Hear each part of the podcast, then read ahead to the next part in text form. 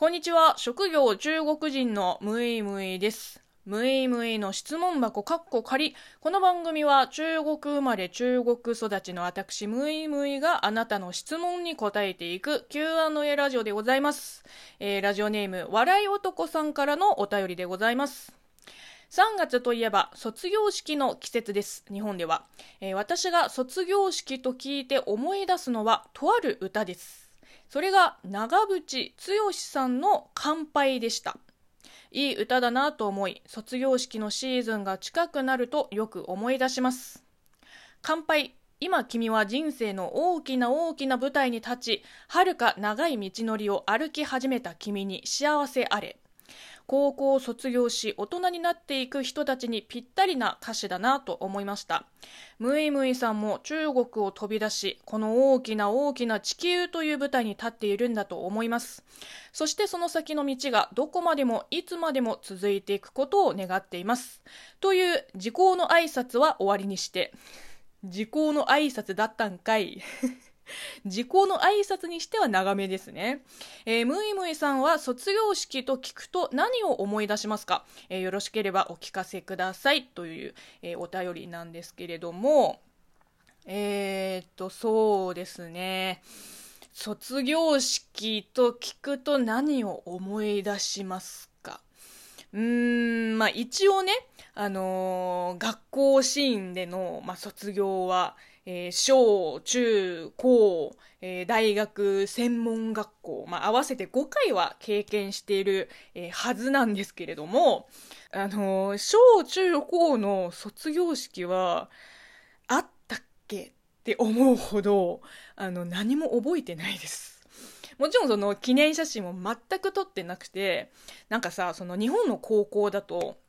こう、卒業式の日に、まあ、保護者の方が、えー、学校に来て、なんかこう、花束を用意してさ、で、一緒に写真を撮ったりして、で、あのー、あとはなんか、えっ、ー、と、第2ボタンか。あの、憧れの先輩の制服の第2ボタンをもらうっていう、なんかそういう行事？行事があるんですよね。で、もっと二次元に、あの、寄っていくと、まあ、例えば、伝説の木の下で告白とか まあこれはね、あの、ときメモ限定で、まあもちろん3次元では起こり得ないっていうことは、まあちょっと知ってますけれども、まあとにかくイベントが多い気がします。うん。あの、私の現実では、まず、親が卒業式に来たことはもう5回中1回もないです。うん、あの大学と専門学校はまあまあ仕方ないんですよ。あのどっちも地元から離れてるから特に専門学校に関してはもう海外だし。で小中高は多分親も私もこれ一人で出席するもんだと思ってこう卒業証書をもらって友達とちょっとこう喋ってもうやることないなーって思ったら帰宅。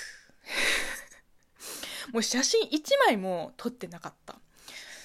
ねだってそうでしょ？あのまあ、当時ね、まだスマホも普及してないし、こう、ちゃんとしたカメラを持っていかないと写真なんか撮れないから、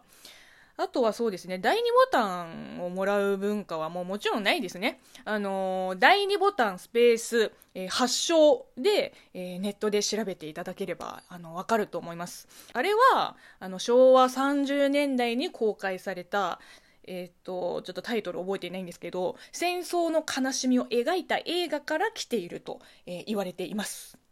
はい。えー、では、大学時代と専門学校時代の卒業式ですね。まあ、あの、ご存知じゃない方のために、まあ、ちょっと補足すると、えー、私、一応、あの、地元浙江省の4年生大学を出ていて、まあ、あの、当時は、落ちこぼれが集う学部と言われる、まあ、芸術学部出身なんですけど、で、えー、大学を出てから、その日本の専門学校に、えー、留学に来るまでの間に、まあ、社会人5、6年ぐらい、えー、やってました。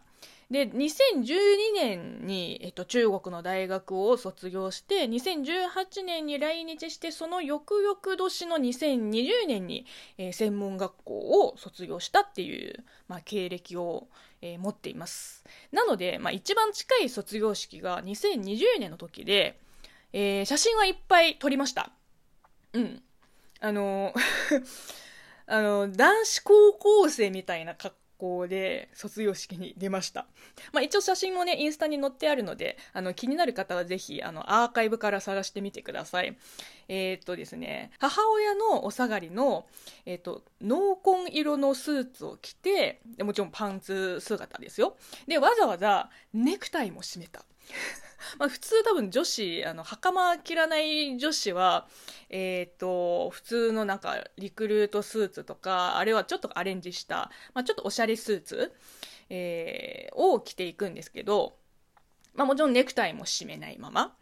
あのー、ネクタイあった方がかっこいいと思っちゃって、で、博物館で買った恐竜柄のなんかあの赤のネクタイを締めて卒業式に行きました。あのもうパッと見男子高校生かっていうぐらいなんかいい感じに決めてました。はい。で、大学の時は、え、ー、と、学校から支給された、まあ、あの、学士服を着て、えー、帽をこうかぶって、え、ー、と、卒業式というより、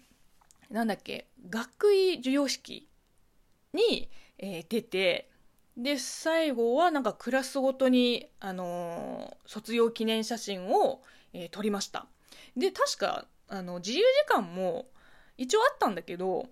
で、その間、同期たちは、まあ、こう仲のいいグループ同士であちこちでこう記念写真を撮りに行ったんだけど、あのー、なぜかあんまり乗り気じゃなかったんですよ。なんか、なんかいいかなって思っちゃって。で、あの、教室に残って、もうみんなの荷物見張っとくわ、つって、あの、一人で留守番してました。えー、なのでですね、あの、卒業式にまつわる感動的なエピソードはもちろん一個もないですし、なんかこれといった思い出は特にないんですよ。もうなんかいかに何もせずにいつも通りに過ごすのが、えー、私なりのなんなんていうか過ごし方でしたね。うん、だから卒業式って聞いてもああそういえばそんなもんもあったなぐらいしかあの思い入れがないというか あの特にそれに結びつく思い出もないですね。まあ、だからか、なんか日本では定番と言われる、そのあらゆる卒業ソングを聴いても、なんか全然ピンとこないっていうか、全然感動しないんですよ。まあ、ある意味感情終わってますけどね。まあ、そうですね。うーん、その卒業とか卒業式にめちゃくちゃ思い入れのある中国の方もきっといらっしゃると思うんですよ。でも残念ながら私は あの、そういうタイプではないので、えー、あんまり、そうですね、うーん、なんもないですね 終わってる。終わってるわ。まあまあそういう人間もいるということで、えー、今日の話はここまでです、えー、この番組ではあなたからのお便りやご質問、ご感想、お悩み相談、応援ギフトなど随時お待ちしています。えー、では次回でまたお会いしましょう。バイバイ。